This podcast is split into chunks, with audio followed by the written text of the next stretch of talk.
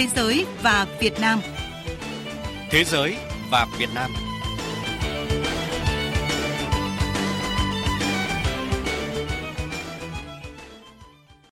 Kính chào quý vị và các bạn đang theo dõi chương trình Thế giới và Việt Nam trên kênh Thời sự VV1. Chương trình hôm nay có các nội dung sau.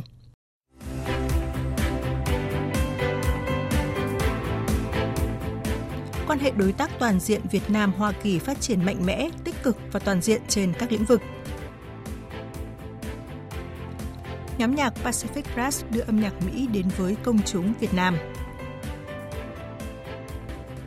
Trong chuyên mục Biên cương một giải của chương trình, chúng tôi giới thiệu hiệp định về quy chế quản lý biên giới đất liền và cửa khẩu biên giới trên đất liền giữa Chính phủ Cộng hòa xã hội chủ nghĩa Việt Nam và Chính phủ nước Cộng hòa Dân chủ Nhân dân Lào.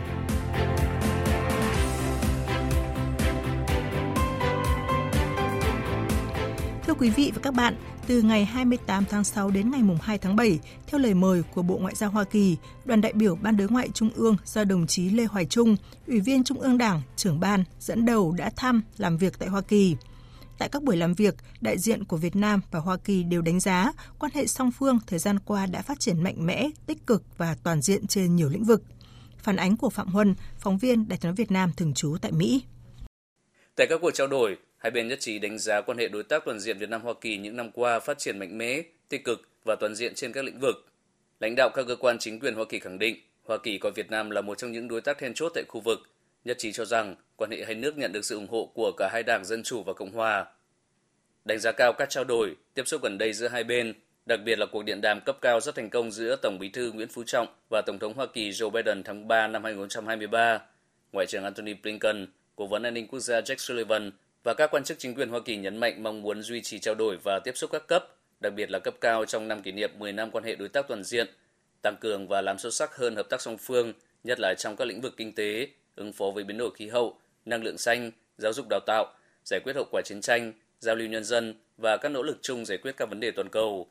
Trưởng ban đối ngoại Trung ương Lê Hoài Trung khẳng định Việt Nam coi trọng quan hệ với Hoa Kỳ, mong muốn tiếp tục phát triển quan hệ với Hoa Kỳ vì lợi ích của nhân dân hai nước, vì hòa bình, hữu nghị, hợp tác và phát triển tại khu vực và trên thế giới.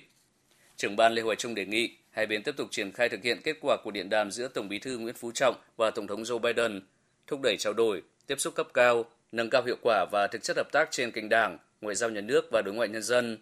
Với bạn bè cánh tả và Đảng Cộng sản Hoa Kỳ, trưởng ban Lê Hoài Trung trao đổi về những phương hướng nhằm thúc đẩy và tăng cường hợp tác với Đảng Cộng sản Hoa Kỳ và các tổ chức chính trị, xã hội, đoàn thể giữa hai bên trong thời gian tới.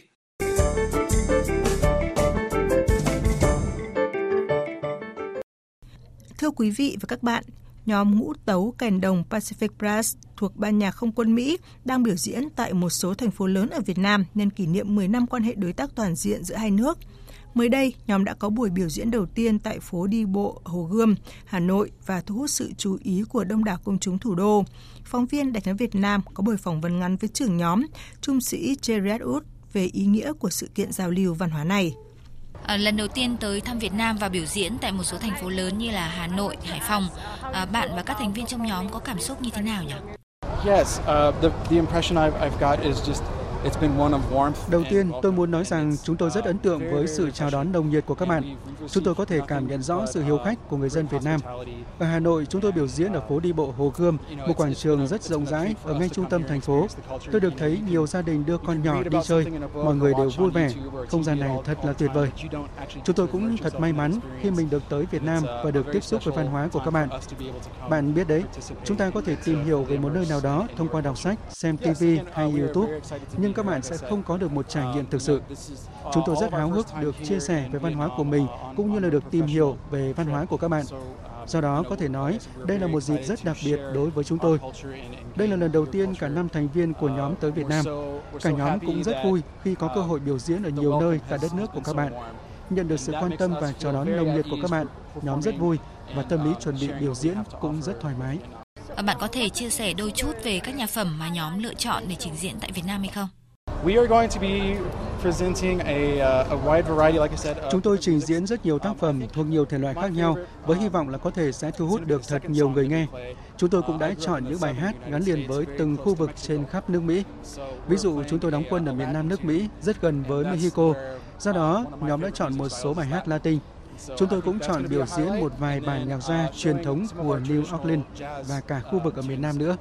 Nhóm cũng biểu diễn nhạc diễu hành, một thể loại nhạc rất đặc trưng của Mỹ. Ngoài ra, chúng tôi cũng trình diễn các bài nhạc của Việt Nam như với bài Trống cơm. Nhóm đã nghiên cứu rất kỹ, nghe nhiều cách phối âm của bài hát này để tìm hiểu cách các nhạc sĩ Việt Nam trình diễn. Thể loại âm nhạc dân ca có ý nghĩa rất đặc biệt đối với tôi. Bạn biết đấy, mỗi nơi trên thế giới đều có những làn điệu dân ca riêng của họ. Thật tuyệt vời khi được học hỏi về văn hóa của một nơi nào đó bằng cách chơi nhạc của họ và tìm hiểu về dân ca Việt Nam, tôi lại cảm thấy mình đến gần hơn với văn hóa của các bạn. Tôi cũng hy vọng các khán giả Việt Nam sẽ yêu thích phần trình diễn của chúng tôi. À, theo bạn thì những sự kiện giao lưu văn hóa như thế này có ý nghĩa như thế nào đối với người dân hai nước?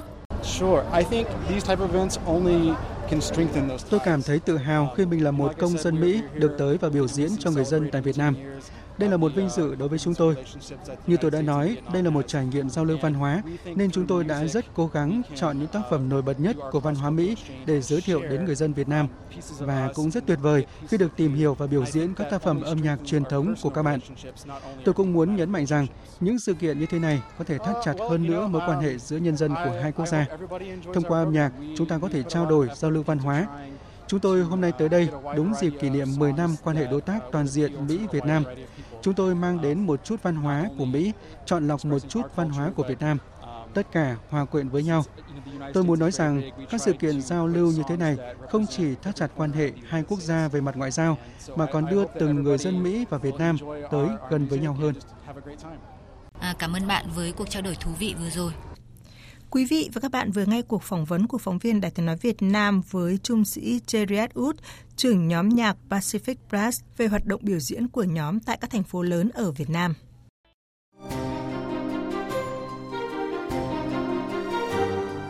Biên cương một giải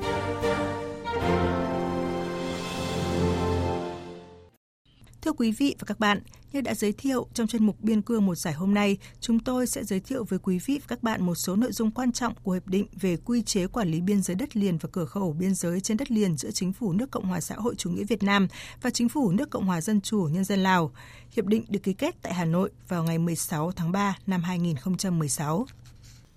Hiệp định về quy chế quản lý biên giới và cửa khẩu biên giới trên đất liền giữa Việt Nam và Lào được ký kết với mong muốn không ngừng củng cố và phát triển mối quan hệ hữu nghị truyền thống, tình đoàn kết đặc biệt và hợp tác toàn diện Việt Nam Lào trên cơ sở tôn trọng độc lập, chủ quyền và toàn vẹn lãnh thổ của nhau, không can thiệp vào công việc nội bộ của nhau, bình đẳng, hợp tác cùng có lợi và đoàn kết giúp đỡ nhau vì một đường biên giới hòa bình, ổn định, hữu nghị, hợp tác và phát triển bền vững.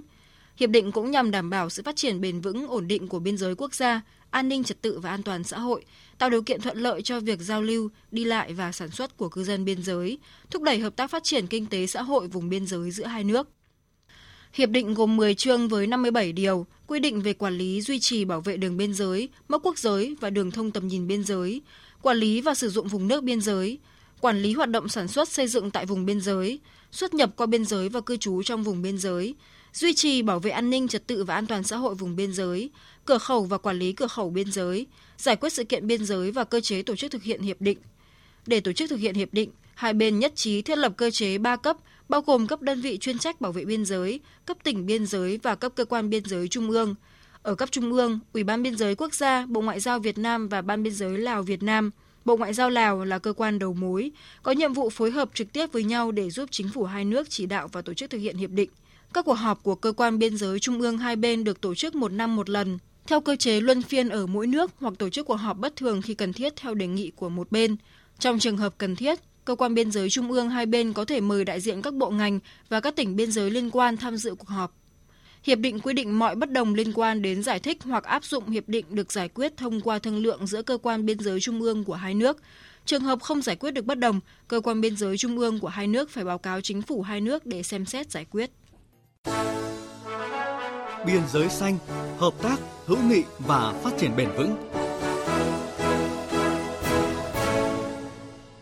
Một số nội dung đáng chú ý trong hiệp định về quy chế quản lý biên giới đất liền và cửa khẩu biên giới trên đất liền giữa chính phủ nước Cộng hòa xã hội chủ nghĩa Việt Nam và chính phủ nước Cộng hòa dân chủ nhân dân Lào đã kết thúc chương trình Thế giới và Việt Nam hôm nay. Cảm ơn quý vị và các bạn đã quan tâm theo dõi và hẹn gặp lại trong chương trình tuần sau.